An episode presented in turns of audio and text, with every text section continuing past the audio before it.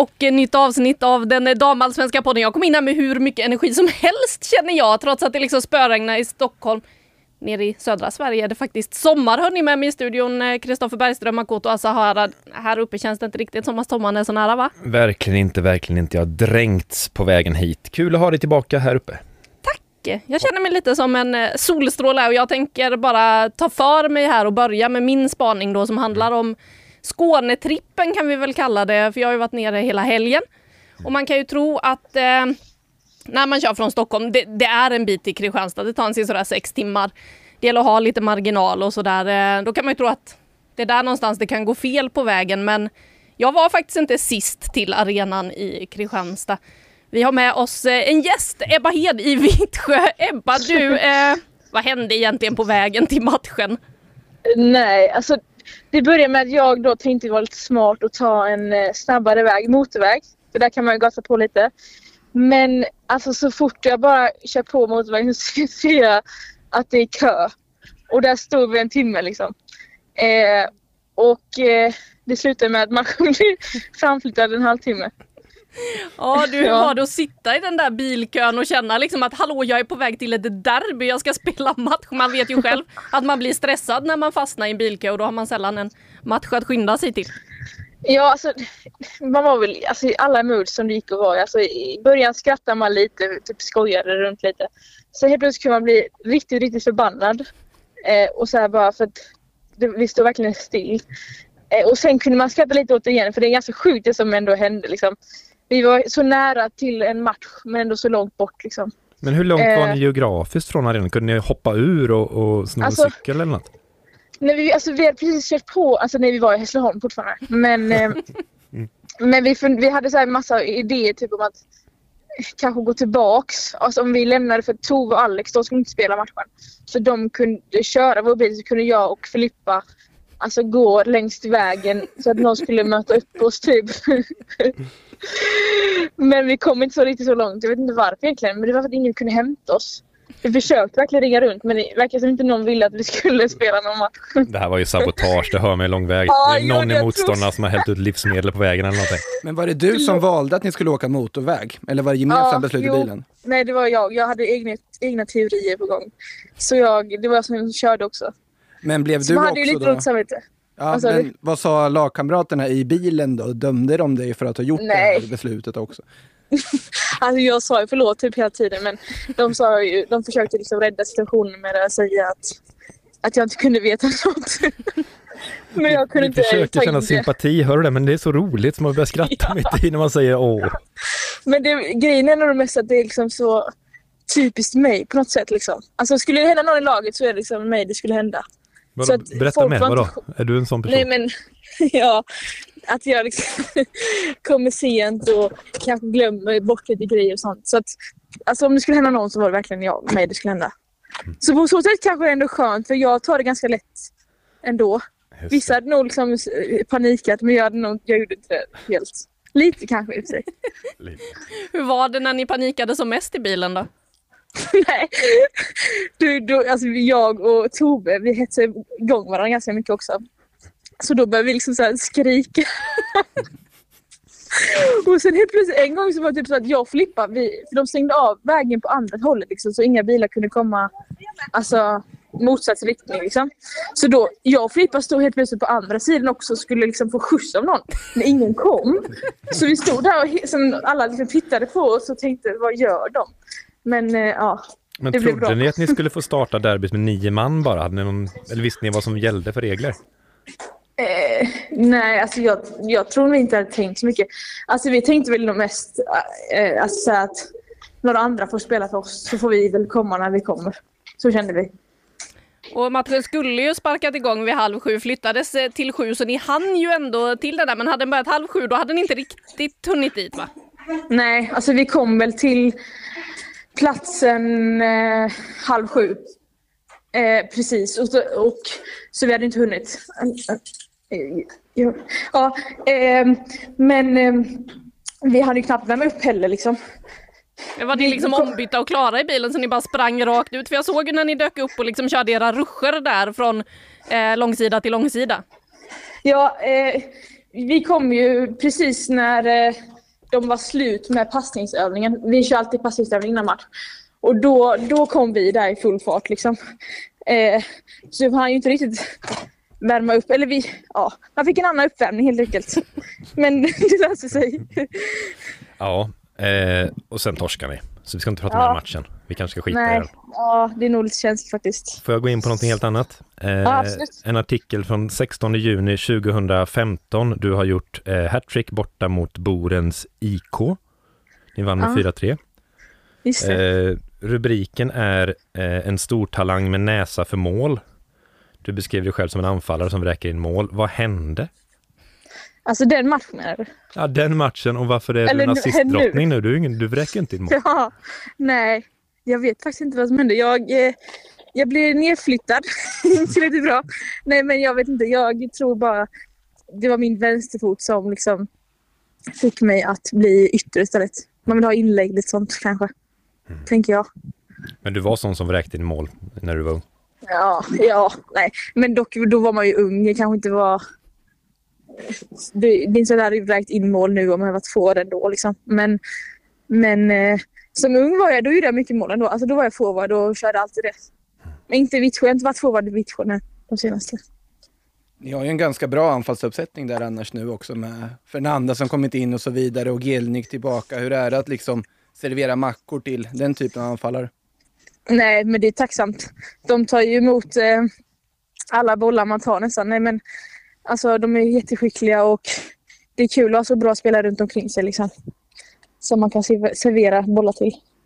Ja, för tittar man på statistiken så är det ju tre assist som du står noterad för hittills. Eh, vi har ju sett några fina frisparkar och sådär.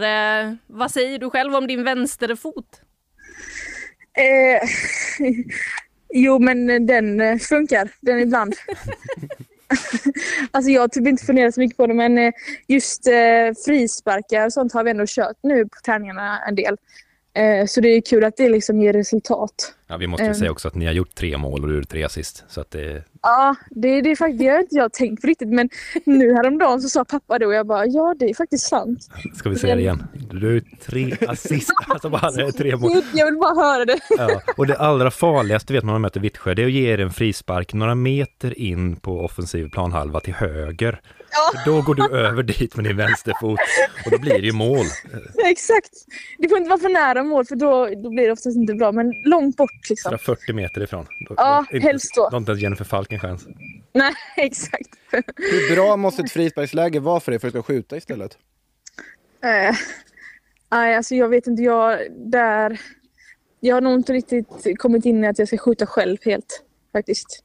Men då måste man nog vara väldigt nära för att ens ha den tanken faktiskt. En straff till och med kanske? Till, att en ja, en straff till och med. Ja, ännu mer liksom. En indirekt frispark. ja.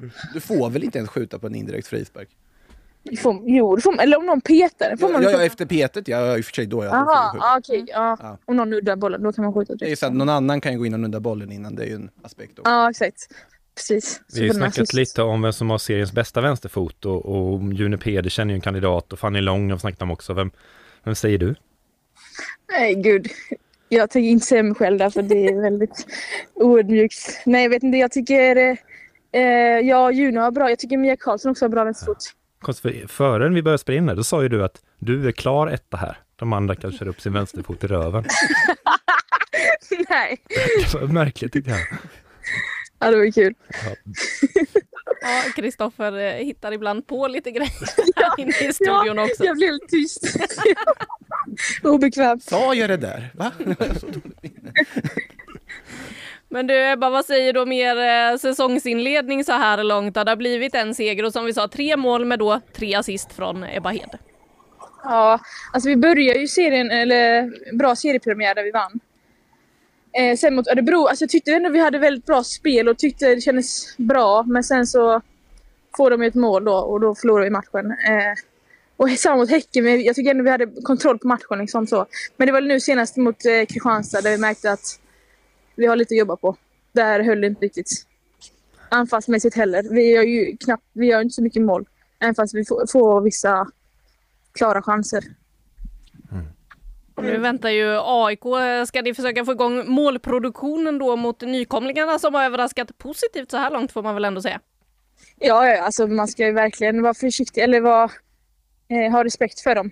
Eh, och vi har väl, de eh, går ner väldigt mycket på en fembackslinje. Eh, vilket gör det väldigt tufft att komma ner till sista tredjedelen också. Men eh, man får väl försöka utnyttja det också. Eh, är det något men sen, ni har så är det ju murbräckor, får man väl säga. Ja, Jag tänker på Klara Markstedt eller på... Ja. Jaha, ja, ja, ja precis. Där har vi, de kan ju, de kan ju springa tills benen går av. Alltså herregud. Men ja, så det är väl egentligen bara att nöta på. Till slut kommer väl ett mål förhoppningsvis. Eh, bryta ner dem. Mm. Du, en grej i den här serien är ju också underlaget. Ni spelar ju på gräs. Mm. Vi har hybridgräs på två planer. Vi har gräs också uppe på Stockholms stad, men resten är ju konstgräs. Hur mycket spelar det där in egentligen? Jag tror det har ganska mycket påverkan. I alla fall de som kommer och ska spela på gräs. För de är, väl, de är ganska vana vid alltså finlir och så här, bollen studsar inte precis innan man ska ta emot bollen. Liksom.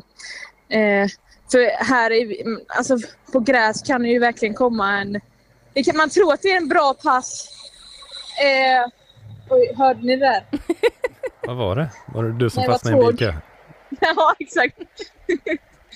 Nej, det var tågen här. Eh, vänta lite. Ja, alltså gräset här i Vittsjö, eller överallt, typ, så, så tror man att det liksom är jättefin passning. Så helt plötsligt kommer en liten liten sån här buckla typ så kommer bollen precis över foten. Och det händer väldigt ofta nu. Eh, och jag tror inte man är riktigt van vid det. De som kommer från konstgräs liksom. Eh, det ställer till det lite mer om man vill rulla boll också typ. Eh, I backlinje eller mittfält och så man får vara mer förberedd och mer på tårna typ. Blir det då istället att när ni går och ska spela på konstgräs, vilket ni och för gör i de flesta bortamatcher, att ni blir chockade över att oj, vänta ett tag, nu gick ju den här passningen precis dit jag ville att den skulle gå? Ja, men ibland, ibland blir det typ så. Alltså man, man, fast man kommer in i det ganska snabbt också när man väl typ uppvärmning och sånt. Och man kommer in i det väldigt snabbt men eh, man blir ju påverkad också av det. Jag tror ändå det spelar ganska stor roll även fast man inte vill tro det. Men det, vi gillar ju gräs. Gräs är, det är fotboll. Mm. Eh, Ebba Hed, tack för att du var med här. Ni Vittsjö ligger alltså åtta i tabellen just nu ska vi säga också. Ni har fyra poäng ja. på fyra matcher. Eh, så lycka till med klättringen uppåt. Ja, tack så jättemycket. Ja, tusen tack Ebba. Med ja. det så ska vi snacka vidare här och så hörs ja. vi framöver. Ja, ha det så bra. Detsamma. Hej, hej. Oj. Ja, Ebba Hed med oss där ute på äventyr lät det som. Det var tåg. Vi, vi, vi, får reda ut någon gång framöver vad det där äventyret var. Ja. Tåg var inblandade i alla fall. Hon kanske har gått över till det nu istället för att välja bilvägar när hon ska ut och åka så att eh, det inte blir några felval där. Men man vet ju också att eh, tåg inte alltid det pålitligaste Nej, valet. Precis. Det kan bli lövhalka och solstänk och vad det är som kan ställa till det där. Ja, ja. nog om det. Har vi sagt hej till, till lyssnare? Det har vi va? Ja, lite i alla fall. Jag vill bara berätta att jag har blivit uh, känd. Jag är berömd numera. Uh, och det är ju tack vare uh, den här podden och, och tv-programmet Segertåget vi spelar in. Uh, så jag fick ett mejl förra veckan från Therese Arvidsson. Hej, jag är produktionsassistent. jag har fått veta av regissören Amelie Eh, som gör ungdomsprogrammet Up for Noise att hon gärna vill ha med dig i en statistroll. Du ska sticka ut huvudet från ett hotellrum och hyscha åt delar av pojkbandet Up for Noise. Kom till Elite Plaza. Du ska på din morgonrock och tysta boysen. Hoppas du gillar denna uppgift. Och då var man ju smickrad. Alltså dens karisma, jag är ju inte statist jag är inte skådespelare och så, men hon har sett en glöd, kanske hört i min röst eller sett mig på tv eller så. Det känns ganska häftigt tyckte jag. Så jag... Kanske lyssnat på podden och känt att du är den grinige. Ja, ja, men kanske, men ändå. Ja. Kjell Bergqvist har ju blivit mångmiljonär på att vara grinig liksom, så jag tänkte att det var bra. Men då har jag lärt mig att jag, man ska inte vara stor på sig, man ska vara lite försiktig. Så jag svarade så här att, jaha, det kanske har blivit lite fel här, men, men eh, ja, jag förstår, okej. Okay. Eh, ja, ni får prata mer. Varför har de valt mig i så fall? Det kanske är lite konstigt att ni har gjort det så. Jag tänkte att de kanske ska truga lite eller så, så jag tänkte att det var det bra. Sen svarade Therese Arvidsson en dag senare. Hej Kristoffer, du har rätt. Vi har gjort helt fel. Det var inte dig Amelie ville ha. Det var ju Magister Nordström. Du har skrivit en artikel om, henne, om honom som jag har fått. Jag missförstod att det var du som var reporter som jag skulle söka. Det var Magister Nordström. Det här var alltså en kritisk text jag skrev om en influencerlärare som gör reklam med barnen det var influencerläraren hon ville ha. Jag är tyvärr fortfarande helt okänd och jag får inte vara med i en ungdomsserie på SVT. Det känns skönt så att vi kan hålla kvar dig på jorden här så du inte svävar iväg. Jag är så bitter. Jag, jag, jag, tänkte precis innan du gick in på den här historien säga att man vet verkligen aldrig vad som väntar en när man kommer in här, för ni kan säga precis vad som helst. Och nu står jag här och undrar hur jag hamnade här återigen. Det, det är trevligt ändå med omväxlande måndagar. Ja, det kan hända vad som helst de här måndagarna och eh, vi ska höra vad du är imponerad av om en exakt, liten stund. Exakt, jag, jag, jag letar i järnbalken efter vad jag är imponerad av den här veckan. Någonting är det garanterat. Ja, för min Skånetripp innehåller ju någonting, eh, jag är inte färdig med den än. Jag är kvar där mm. nere där det helt plötsligt liksom som en chock blev sommar. För eh, i söndags morse, då var det kallt, regnigt. Jag såg inte ens ut från fönstret på hotellet, det var så mycket dimma. Så jag bestämde mig att nej, men jag sover en timme till. När jag går ut till bilen så packar jag då eh, halsduk, eh, underställ, vinterjacka, mössa, handskar, allt sånt för att vara redo för att sitta på en läktare då i skugga. Och så här, man tänker, det blåser lite, det kommer bli kallt, eh, man vill inte sitta och huttra när man kommenterar och sådär. Kliver ut och det är 19 grader ute. Man blir så glad. Men det var inte det som gladde mest på Malmö IP, utan det var ju Jelena Cankovic som imponerade enormt i Rosengård, framförallt i den första halvleken där ju Rosengård spelar ut hela sitt register och verkligen passar sig fram till lägena de gör så att Djurgården får ju springa sig helt slut i den här värmen, hänger inte med, jag vet inte vad de kom ut till i den här matchen. De var inte alls på tårna i första halvlek och Rosengård kan göra mer eller mindre vad de vill. Och framförallt då Jelena Cankovic. Alltså hennes mål hon gör den här matchen är ju, nu, nu kommer jag bara slänga ur en väldigt spontan liknelse här som passar lite till det här med värmen och de här skiftande temperaturerna. Att den 2-0 frisparken, den precisionen prickar den här perfekta, delikata, lilla, lilla graden på temperaturskalan i krysset, ribba in. Det är liksom, alltså 19 är perfekt, man vill inte ha något annat. Det är inte för varmt, det är inte för kallt, det är bara underbart. Och just så, den frisparken också, ribba in i krysset. Otroligt delikat, otroligt vackert, otroligt kliniskt. Och sen då den isande kylan på 3-0 straffen när hon bara rullar in den helt enkelt utan några som helst krusiduller. Eh, det kan vara väldigt vackert med sådana skiftande saker också. Och eh, Jelena Cankovic var ju helt fantastisk i den här matchen på, på ett unikt sätt som bara hon kan vara i den här ligan. Och Djurgårdsmålvakten ska man ju säga det, Kelsey Daughtry, hon slänger ju sig tidigt så att eh, hon behöver ju knappt ha liksom, någon fart på den där straffen när hon rullar in 3-0 målet. Dessutom, det är hon som slår hörnan till 1-0 målet som till slut landar hos Sanne Trölsgård som jag inte förstår hur hon kan vara så ren när det känns som att det är fem, sex djurgårdare precis runt henne i en ring. Ändå så står hon där och kan dra in den. Men Rosengård hade ju kunnat göra betydligt fler mål än så också. Men eh, det är de tre situationerna som Jelena Cankovic är inblandad i där som ger mål också. Ja, Kristoffer, hur skulle du säga jo. hennes första halvlek? Nej, men jag tar ut veckans elva den här veckan. Eh, och hade Cankovic inte gjort några mål, inte några poäng, så hade hon fortfarande helt given i elvan. Eh, för de här chipparna framför allt, hon, hon bryter mönster med små chippar in i straffområdet och sådär. Hon gör två plus ett också den halvleken. Det är eh, det är hela damasvenskans bästa halvlek en spelare har stått för hittills. Den var, den var fullständigt grym mot ett ganska dåligt motstånd och eh, en för dagen ganska svag målvakt. Och det är ju just det du är inne på där med liksom de här chipparna som hon lyfter in, men hon kan ju också spela den via marken. Det kommer en del klackar, alltså man vet aldrig vad som händer. Det måste ju vara ett mindre helvete att försvara sig mot en sån spelare, för man vet inte. Är man beredd på chippen, då kommer det en klack istället och så är någon annan helt plötsligt fri. Mm. Och det är också hon som orsakar straffen ska jag säga, så att hon är med på det också.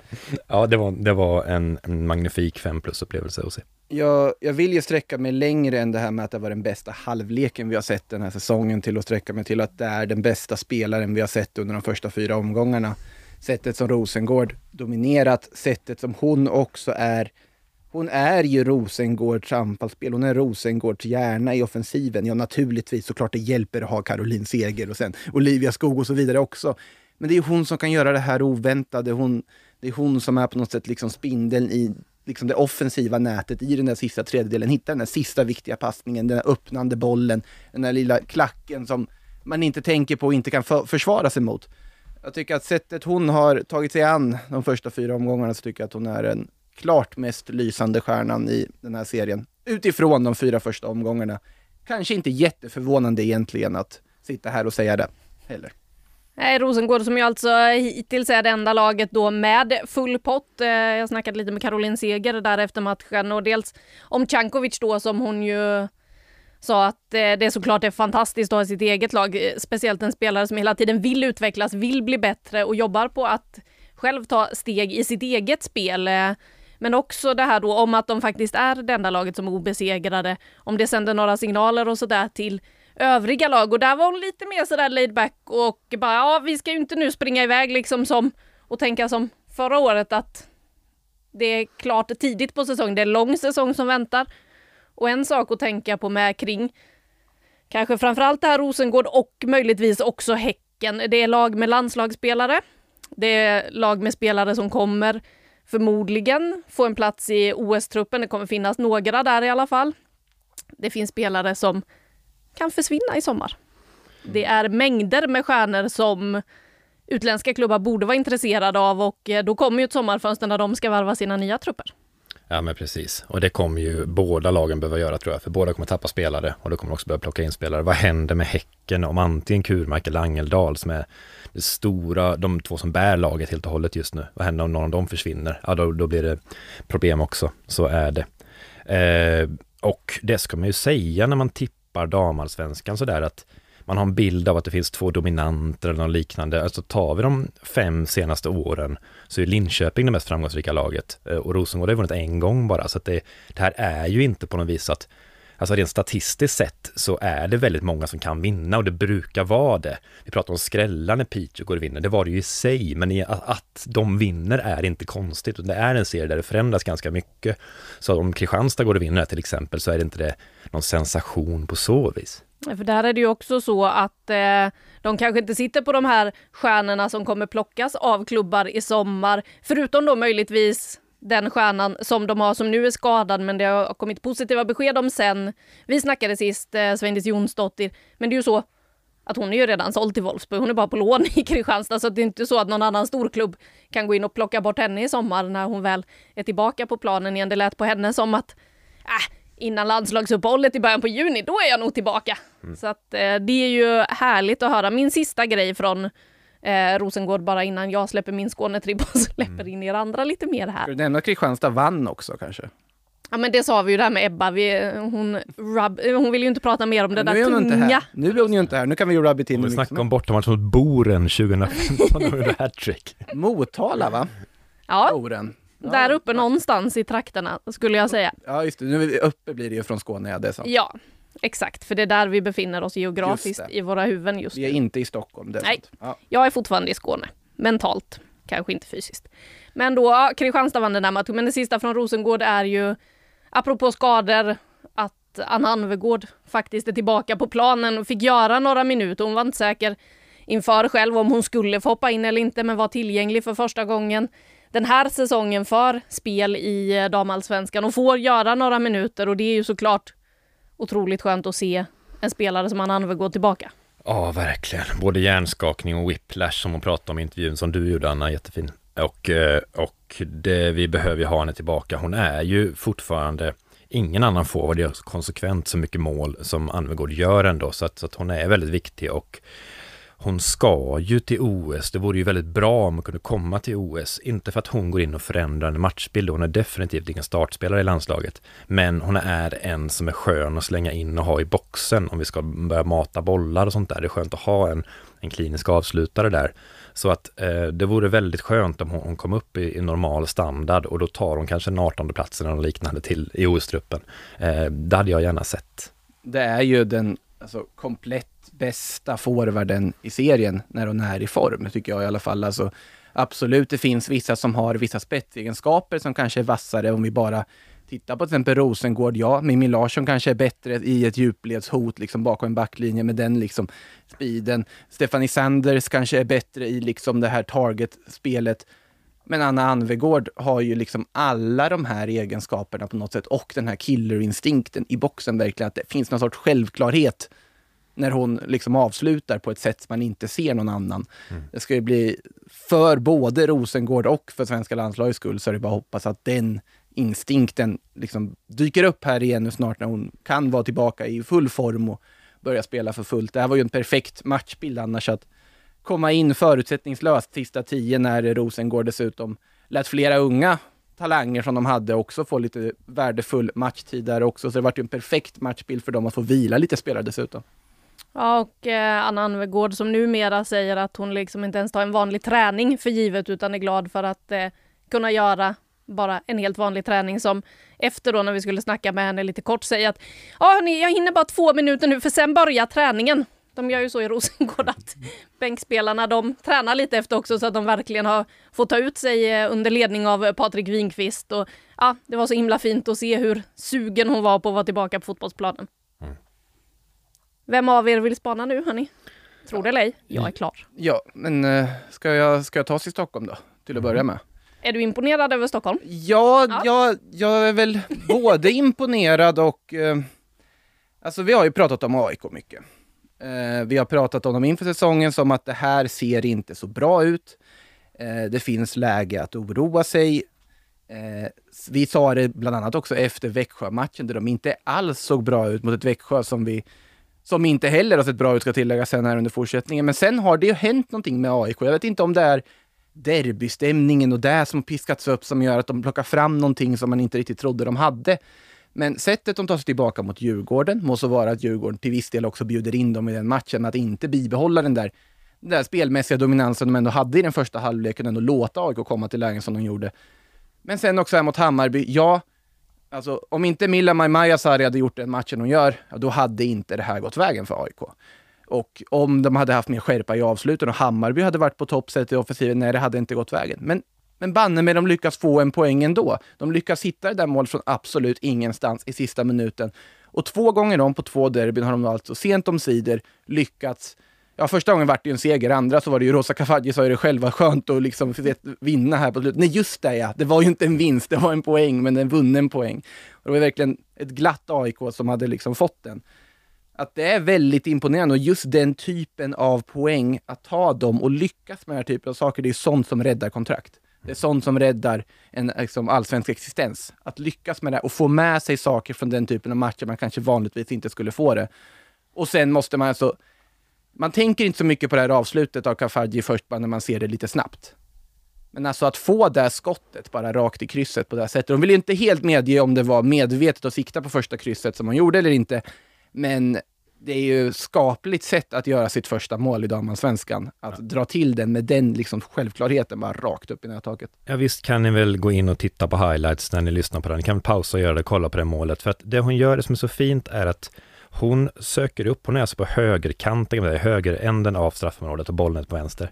Och hon söker upp sin back istället, June Pedersen som är ytterback, och går på insidan av henne och trycker lite med skuldran för att få närkontakt där. Och June svarar genom att trycka framåt och markera henne. Då sjunker Rosa kanske fem meter och är helt fri på bortre därför. June ser inte det. Efteråt är Pedersen kritisk mot att hon ska nicka bort en boll, men det är inte det, hon är för kort för att göra det säger hon, alltså hon, är en, hon är en jävla dvärg tror hon formulerar det själv. Eh, och det är inte det hon felar på, utan hon blir lurad i positionerna helt enkelt. Rosa gör det jättesnyggt när hon, när hon lurar in henne i banan, sjunker och sen avslutar som och säger det jättefint också.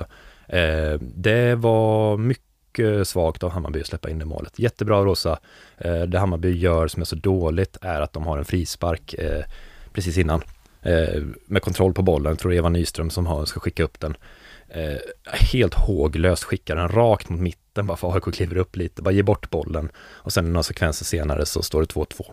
Eh, så kan man inte göra i ledning i damallsvenskan och för så bra är serien, så bra är också AIK som är ett av de svagare lagen kanske.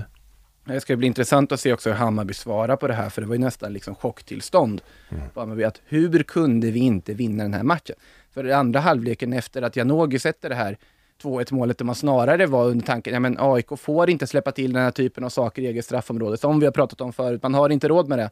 Jo, men man har visst råd med det och får poäng när man lyckas på det sättet man gör, att ändå hålla, hålla liksom stånd och komma tillbaka på det sättet man gör. Men Hammarby var ju helt chockade i princip. Och sen Emilia Larsson träffar alltså ribban två gånger om i den här matchen. Hon träffar stolpen mot Örebro. Eh, det, marginalerna är inte på rätt sida där heller också, även om hon skapar väldigt mycket fortsatt. Mm. Ja, har du något mer du vill säga om Stockholmsderbyt eller känner du att vi har eh, klarat av det? Det är ju det andra Stockholmsderbyt. Vi kommer ju ha hur många som helst att se fram emot den här säsongen och hittills har de ju levererat. Ja, verkligen. Det har ju varit dramatik, det har varit heta känslor. Vi har ju verkligen fått det man hoppas på. Det känns ändå som att det är tre ganska inom varandra jämna lag på så sätt. Ja, Hammarbys högsta nivå kanske ligger på en lite annan nivå än de två andras, men det, det märker vi i en sån här match att AIK, de, de har liksom gjort sin läxa. De vet vad det är som krävs för deras del för att hålla sig kvar också. Jag tror man, start, man startar med fem mittbackar i den här matchen. Flyttar upp folk på mittfältet. Måste säga att Linda Hallin där på mitten, vilket jobb hon gör som bollvinnare och liksom sliter från matchminut 1 till 90 stenhårt. Honoka Hayashi gör inte sin bästa match, men ligger ändå bakom båda målen. Det viss del. Nu har man ju jättehöga krav på henne efter liksom det första derbyt, men fortfarande eh, det, det, finns ändå väldigt många goda aspekter. Pressspelet också, hur liksom Rosa Kafaji, 17 år, har tagit sig till det och verkligen liksom ligger så pass bra i pressen och, press, och är liksom hela tiden ett orosmoment för ett försvar som försöker att ställa, liksom, bygga upp ett spel och ett anfall. Nej, det, så att ur den aspekten, jättehäftiga derbyn hittills. Sen måste jag ju nu också dra en viss väderleksrapport om att det där lilla tornet på Skytteholm, först tänkte man, åh vad skönt att det är soligt efter att ha varit lite regnigt och tråkigt här under veckan. I matchminut 85, då var inte det där tornet en plats man unnar någon att stå i när vinden kommer in från sidan, liksom börjar nästan liksom snora och man bara, Aah! och ska stå där och kommentera tillställningen dessutom med all den dramatik som var. Så att det var ingen nådigt väder och då ska sägas att i premiären i Skytteholm då upplevde jag tre olika väderförhållanden under en mixad zon. Tre olika intervjuer. Ena var det strålande sol. Andra var det snö och nästa var det snöblandat regn. Så att eh, Skytteholm är en plats där man inte heller vet exakt hur man ska klä sig inför, det kan jag konstatera i alla fall. Jag ska också säga på tal om Stockholm att jag har noterat att jag själv har varit ganska elak mot Djurgården hittills, kanske i en månad. Jag har eh, i reporterroll berättat om eh, att det är bråkigt där och att det har varit lite, lite kris där. Och jag har framförallt i krönikörsroll varit ganska hård mot ganska mycket de har gjort. Och jag, jag har märkt det själv och därför bestämt mig för att ha en, inte en vit månad, men en, en blårandig månad nu framöver. Och bara kommentera om de gör bra saker och inte säga någonting om de gör dåliga saker. Så från helgen vill jag bara säga att de, de, de slog en avspark, Djurgården. Ja. De, de, spelade ändå upp sig i andra halvlek, tycker jag. Men sen var det ju för sig ett läge där det är ganska lätt att spela upp sig eftersom matchen redan var avgjord. Vi, vi kan väl säga det. Linda Motalo var helt okej okay, tyckte jag också. Det kan jag hålla med om och eh, det kan ju vara som så eh, Caroline Seger var inne på, apropå att vi snackar väder, om att eh, ja, det var ingen som var förberedd på att det skulle bli sommar över en eftermiddag och ingen är van vid det än så länge i det här landet. Så att värmen påverkade nog spelarna också lite till andra halvlek. Men hörni, det här det... laget ska till Tokyo för helvete, det är 40 grader. Ja, vi måste börja acklimatisera dem. 16 grader eller vad sa du? 19. Oj, oj, oj. Och så lägger vi till luftfuktighet på det, kan jag intyga från egen erfarenhet om hur det är att vara i Tokyo en sensommar.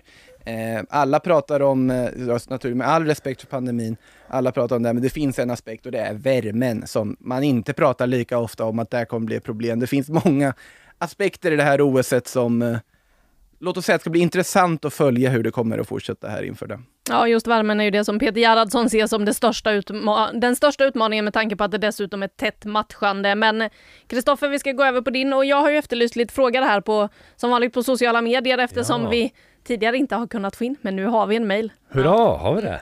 Ja. ja jag fick ett mail där det stod test bara från Anna Rydén idag. Uh, ja, jag har kämpat med det här kan jag, jag säga. Jag, jag, blev lite besviken, något roligare kan du skriva. Alltså, bara, bara, test står det. Ingenting. Men jag visste ju inte om det skulle komma fram. Så jag vågade inte skriva något annat. Det blev bara ett test. Eh, Damallsvenska podden aftonbladet.se kan ni alltså framöver skicka in frågor på om ni inte vill gå via mina sociala medier eller hashtaggen Vad är det vi har? Damalf-podden? Damalf-podden, hashtag på Twitter. Där kan ni hitta de senaste avsnitt som dyker upp och så vidare. Och mejlen om ni har statistförfrågningar för Kristoffer Bergström. Exakt så. Nu behöver ni inte använda faxen till Kristoffer längre. Det finns en mejl. Men eh, en fråga jag har fått in då, det handlar ju lite om min spaning jag hade inför den här säsongen apropå Växjös assisterande tränare Stefan Karlsson. Jag var ju ganska säker på att han inte skulle hålla sig på bänken hela säsongen. Jag har ju följt hans spelarkarriär och vet hur han är som spelare. Jag vet att han är en person som brinner för det här och visste ju att det kommer straffa sig i den här serien.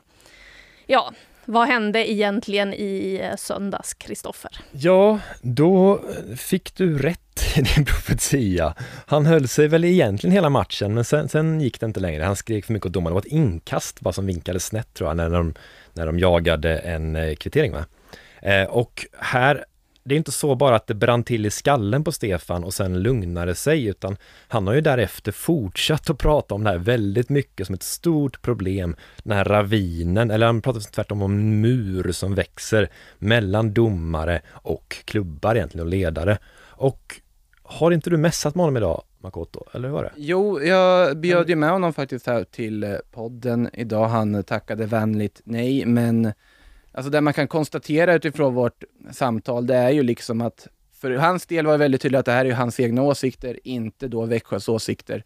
Och att problematiken ligger i att, att fotbollen måste få vara känslor. Det är ju det som är liksom kontentan av det Stefan Karlsson vill och det han brinner för just nu. Att man måste få visa känslor man måste få liksom uttryckas på, på så sätt att det kan inte bli bara att allting blir stelt, inramat och så vidare. Det är så man skulle sammanfatta det. Och som han själv sa det att för mig är fotboll på liv och död och jag vill, liksom, vill alltid vinna. var ju det han också själv uttrycker. Så att jag tror att det är viktigt här att i diskussionen att sära på att Växjö DFF är besvikna på domaren och att Stefan Karlsson är besviken på den allmänna kulturen. För det är väl det senare här som snarare är frågan då. Absolut, och det är lite det jag ska prata om också. Det är ju så att eh, jag skrev en text förra veckan som handlar om att det finns en pyrande konflikt just nu i, i damallsvenskan. Eh, den handlar om, om domarnivån och, å ena sidan, eller hur mycket man får prata med domare framförallt. Det handlar mycket om kultur, snacket mellan domare och spelare och ledare. Och eh, det som är synd här är att det liksom många tar del av är ju just de här extremerna vi får se hela tiden. Alltså Stefan Karlsson, herregud, klart de ska ha rött kort där. Alltså det är inte så mycket att snacka om i det läget. Det finns andra lägen att man snackar om till exempel när Olga Ahtinen, i, när Linköping leder med 1-0 mot Häcken, eh, det är en halvtimme kvar, hon får näsblod hon börjar springa ut. Eh, och, och hennes... Först visar hon domaren att hon har fått en ja. arm upp, sträcker ut armen rakt ut och visar att liksom, det är en arm som har varit uppe i mitt ansikte här, ja. jag blöder näsblod. Hon blöder, det gör hon definitivt. Eh, Linköping leder alltså den här matchen. Eh, och hon kan gå ut, hon ser väldigt, hon ser väldigt kapabel ut att röra på sig och så ropar hennes bänk, sätt dig ner, sätt dig ner. Och då bara sätter hon sig så som en, ja, men som en tv-spelskaraktär eller som, som en, ett barn sätter sig ner. Det är så himla klumpigt, sätter sig två meter från linjen eh, och blir naturligtvis varnad för detta. Och, och på något sätt så eh, används det här också som någon argument i domarnivån. Det är den heller inte, det är en fruktansvärt given varning i det här läget. Men det finns mycket mellanlägen där det har skurit sig helt mellan domare och klubbar och det är inte bra. Eh, man måste sätta sig och, lösa detta, för att annars så kommer det bli mycket. Jag tror att Stefans reaktion, hans överreaktion, är också sprungen lite ur det här. Och pratar vi med andra tränare eller med andra spelare så hör vi där hela tiden. Det är många som inte riktigt vill prata om det, eller det nämns i förbifarten. Jag vet inte om du kan gå ut med något namn med någon som pratar om det här också? Pratat med flera ledare och sådär då. Men just som du säger, det är mycket som nämns i förbifarten. Men mm. den här muren som finns emellan, det känns ju som att det läggs på tegelstenar och den bara blir högre och högre för varje ja. vecka som går just nu. Och då ska jag säga att jag pratar mycket med domare också, med domaransvarig och sånt där. Och från deras håll så blir det hetskare ton och sånt där. Folk blir mer och mer förbannade. Alltså den här Linköpingsincidenten, domaren får kritik för något som är så otroligt uppenbart. Vi har varit inne på att eh, klubbar jag inte pratar om just nu har kritiserat en, en straff på ett sätt som är orimligt också. Eh, så det är inte så att det är en eller andra sidan som gör fel här, utan det är bara att de inte har mötts överhuvudtaget. Och när de väl möts eller hörs i media så är det för ganska sjuka situationer som är överdrivna. Och det är väldigt synd det här. Eh, man kan ju tycka att Antingen borde de snabbast kalla till något digitalt krismöte. Eh, EFD kanske skulle kunna göra någonting här, alltså intresseorganisationen. Det gör de inte vad det verkar som. Och Istället går, blir det bara lite värre. Vi är på omgång fyra. Det är snälla matcher hittills. Herregud, om det är så här, vad händer sen när det gäller nytt kontrakt och när det gäller guldstil och Champions League och sånt där? Vi kan inte gå in i säsongen med sån här osämja. Det är högst olämpligt och om ingenting löser sig så har jag ett förslag på en lösning, om inget annat händer, eh, som jag har sett på TV. Det är att man bokar ett lekland och så kommer de in, de här två eh, kriminella grupperingarna, sätter sig på varsin sida bordet och så får de skrika på varandra, precis som i Snabba Cash. För jag har inte sett klart säsongen, men jag tror att allting löser sig och alla blir vänner där till slut. Alltså, det, det, här, man känner ju igen hela diskussionen där folk måste ha en dialog. Det är inte första gången i det första sammanhanget som man säger att det finns två olika parter som tycker olika om saker och ting och man hittar inte det här dialogen. Man måste ha bättre kommunikation och så vidare. Vi har ju hela den här historien med supportrarna mot polisen med villkorstrappan på herrallsvenska sidan där det har varit en infekterad debatt under väldigt många år nu. Och det, det gäller, och i allt detta så är det just det här att folk måste väl börja kunna se från varandras perspektiv. Jag tror att det är liksom hela grundproblemet utan att nämna namn eller dra, peka finger åt något håll. Att liksom bara kunna ha en dialog och se saker ur varandras perspektiv, då tror jag man kommer långt. Och sen är det lättare sagt än gjort såklart att bara plötsligt vidga sina vyer på så sätt. Och sen håller jag ju i grunden med såklart att vi måste få ha känslor på bänkar, men då måste också tränare medvetna att de kommer få gula kort ibland.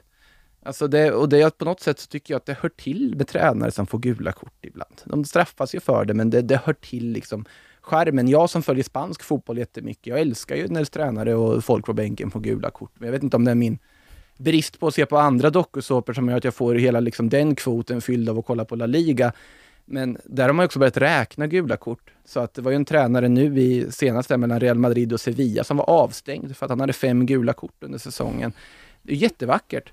Och jag, jag känner att det liksom så länge, alltså det, det, handlar om att ge och ta. Att jag såklart man ska få utbrott, men du får acceptera att du får ett gult kort ibland också. Precis som om en spelare skulle göra det på samma sätt. Ja, men, men jag tycker inte det är så att det ska försvinna.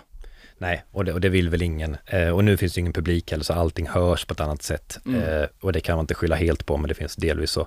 Men, men som sagt, man kan klippa bort, man kan behålla ganska mycket gula kort och man kan behålla viss del av klagomålen, men man måste hitta någon sorts gemensam grund. Det här säger vi, så här pratar vi. Eh, kan vi rusa i full fart mot en domare, eller ska man gå fram? Ska kaptenen prata? Man måste hitta någon form av, av förhållningssätt där, för det känns lite slumpmässigt just nu och det skapar en frustration och då blir reaktionerna starkare än de behöver vara.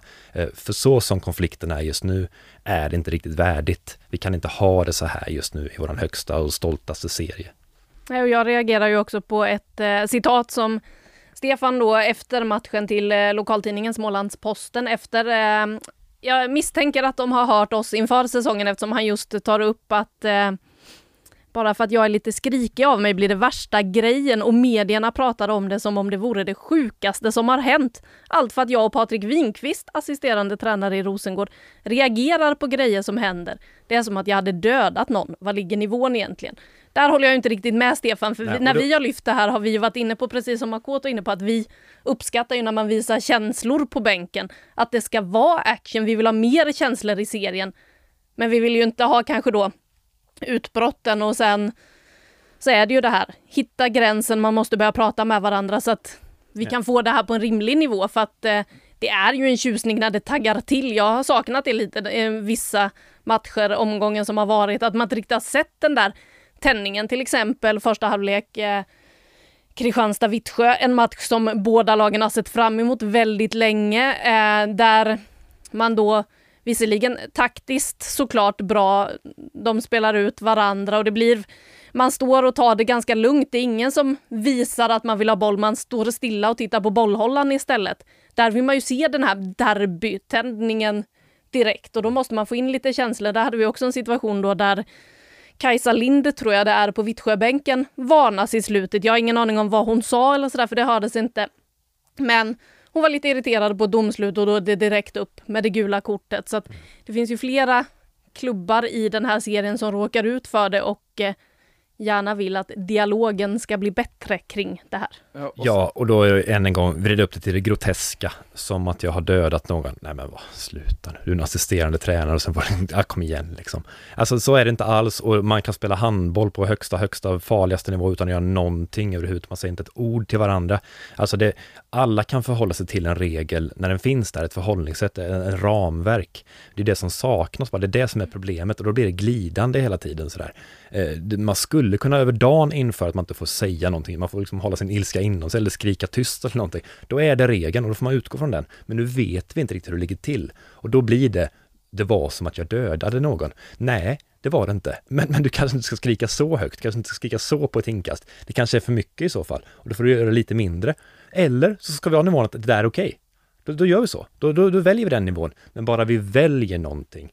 Så att Leklandet är bokat, kom dit. Det finns ju en annan problematik här som man också ändå måste lyfta innan vi går vidare från det här och det är ju det här att ja, reglerna säger ju en sak. Nu tänker jag på spelare kanske främst, om liksom diskussioner med domare och så vidare. Att reglerna säger ju samma sak oavsett om det är herr eller damallsvenskan. Men någonting som flera damallsvenska spelare har påpekat är just det här att det känns som att alltså, gränsen för vad vi får uttrycka oss innan vi får liksom en ostskiva upp i luften framför ögonen den ligger på en annan nivå än vad den gör på herrsidan. Där har vi ett problem och där krävs det en dialog att man visar att jo, visst får man skrika till även här, eller tvärtom, att nej, kanske inte får skrika till lika mycket på herrsidan då. För där ska ju vara samma måttstock som gäller, punkt. Så där, absolut. Och sen tycker jag såklart fotboll ska vara känslor, återigen, så jag är ju liksom för att det är inte kul när det, inte, när det är, blir för stelt. Och då, absolut, men sen är det också det här, om alla vet reglerna, då accepterar man att man får ett gult kort ibland. Då får man ta det. Och då, det är inte som att i det här fallet liksom att Stefan Karlsson tycker att ja, men jag, att, ja, absolut, jag har rätt att skrika hur mycket jag vill. Det är ju det, aldrig det han har sagt heller, utan det är ju snarare vart går gränsen? Och vad är det för liksom, klimat vi har och man måste få tillåta känslor och där kan jag bara skriva under helt och hållet. Ja, jag skriver ju också under på känslorna. Det är ju något av det man älskar med idrotten, att det faktiskt taggas till och man visar dem rejält. Annars hade jag tyckt det var fruktansvärt tråkigt att hålla på med idrott och ja, det hade inte varit så himla underhållande heller. Nej, och jag då som är en väldigt stel byråkrat, jag, jag visar aldrig känslor. Jag använder aldrig några överord eller jag skriver aldrig, jag ska aldrig skoja eller sånt där, utan det här är allvar och då ska man hålla igen och vara seriös. Därför du inte är statist just nu. Förbannat!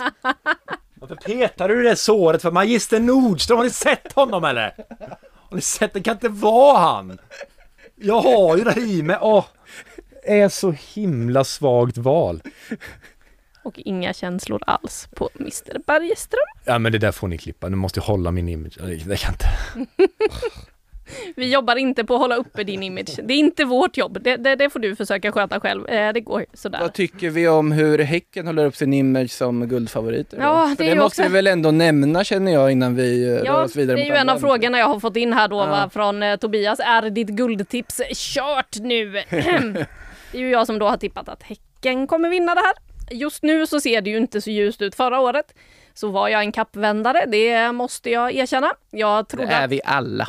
Jag trodde efter en stund in i säsongen att nej, det här har ju Rosengård tagit. Ha! Ändrade mig i tv-studion, sa det, ja, nej jag får ju pudla, Rosengård vinner det här. Ja, några veckor senare pudlade jag igen och sa att eh, det här kommer ju inte Göteborg då, som de hette i fjol, tappa. Så att i år ska jag stå fast vid mitt guldtips hela vägen. Det lovar jag. Jag kommer inte säga att det är kört. Eh, vad säger ni andra? Eh, nej, men jag stod på fast vid mitt tips hela året i fjol och ja, jag, jag kommer inte ihåg vad det var, men det, det gick väl som det gick. Eh, det jag ska säga om Häcken är att de alltså satsar ju, de har ju väldigt stor tilltro till sin backtrea. Eh, fast de har bytt ut nu egentligen i två av tre. Emma Kullberg är den viktigaste spelaren de har på så vis kanske. Eh, och nu har de bytt ut och det har ju funkat ganska bra med Lotta Ökvist och Luna Gevitz eh, än så länge. Men då med Linköping så är det utbytt och Dylan Holmes ställs som har högerbacksplatsen där.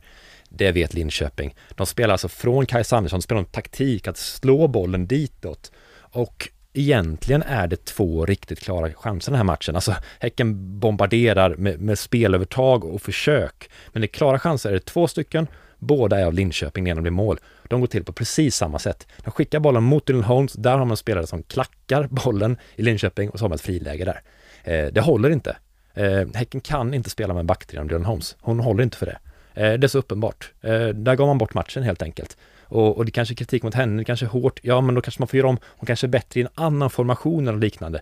Men det är så otroligt hårda krav på de här tre spelarna som spelar där bak. Att man kan inte hålla på med experimentera där. Och i så fall, ska man nödvändigtvis göra det så gissar jag att man måste flytta hem Kurmark till exempel. Möjligen Rubensson, jag är inte hundra på om man ska kunna göra det. Men så som den här formationen var, de blev genomskådade och senast gjorde Häcken fem mål på Linköping där, nu gör de noll mål. Eh, och det är en otrolig taktisk triumf för André Jeglertz. Wow!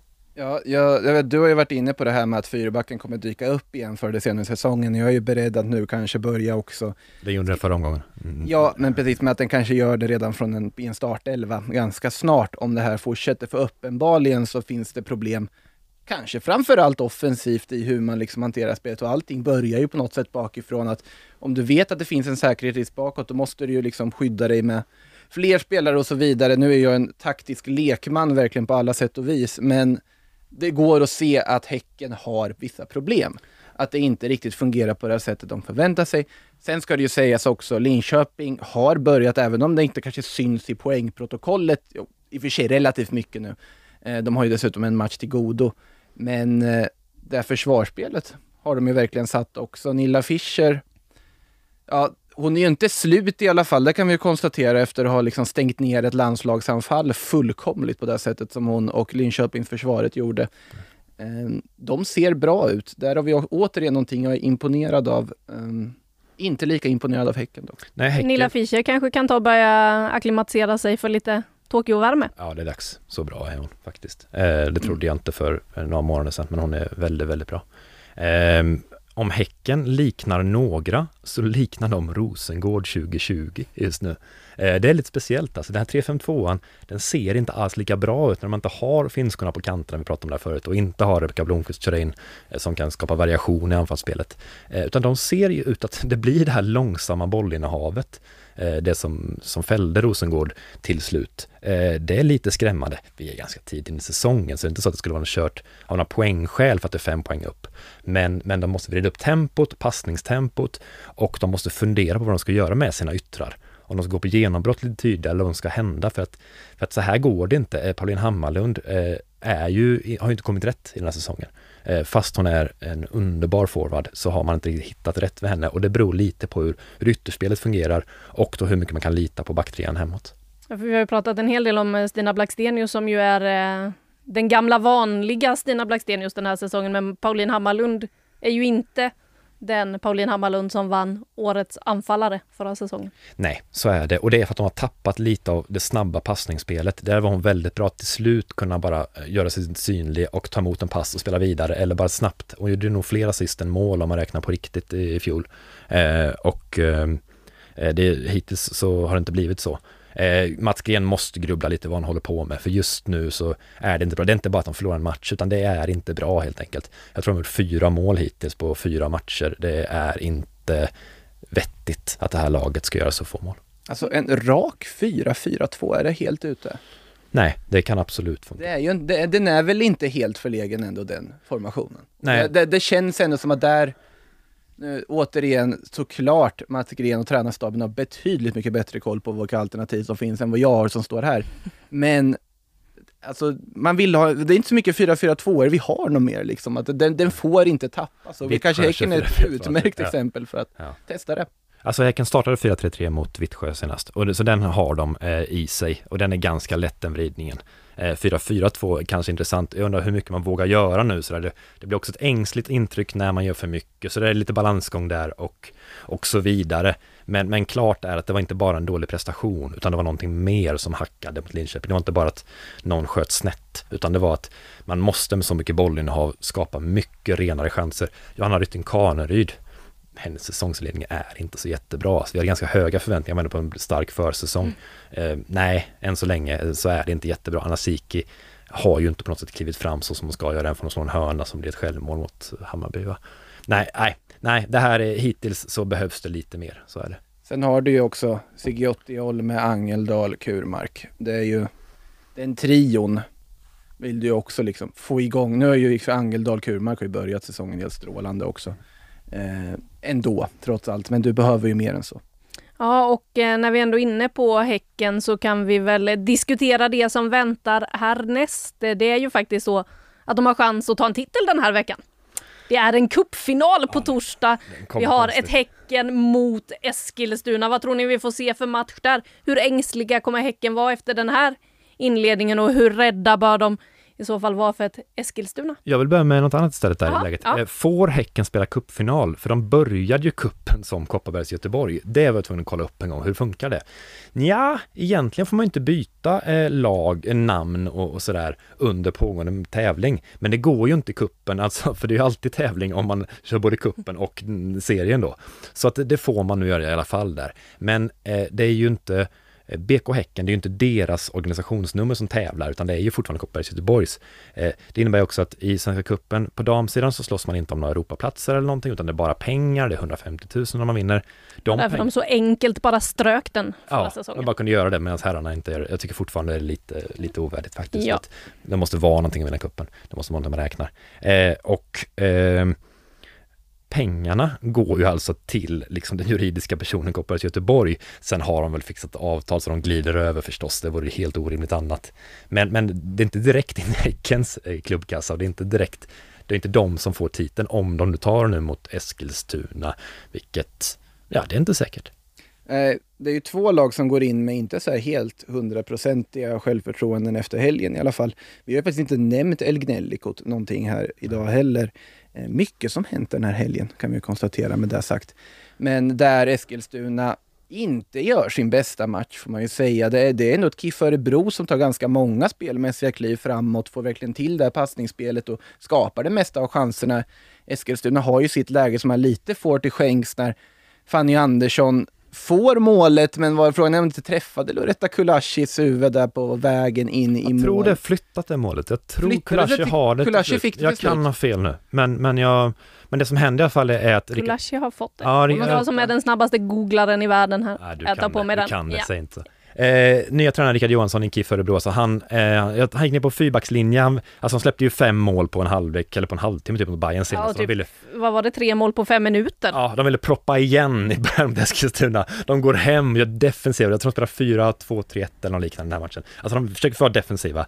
Eh, det tar 3-4 minuter så släpper de in ett klantmål. Det är tufft alltså att göra det efter den förra matchen. Men det starka som du är inne på här, KIF Örebro, de faktiskt reser sig, skapar mycket chanser. Jenna Hellström är jättebra den här matchen och skapar en hel del och till slut så, så blir det 1 på, det är på stopptid, men det kunde skett mycket långt tidigare. Alltså Hellström har ju ett friläge efter mindre än 10 sekunder. Alltså den matchen drar igång med att hon mm. gör det. Då är det Emma Holmgren show igen. Hon bara börjar på samma sätt som hon avslutade liksom Rosengårdsmatchen.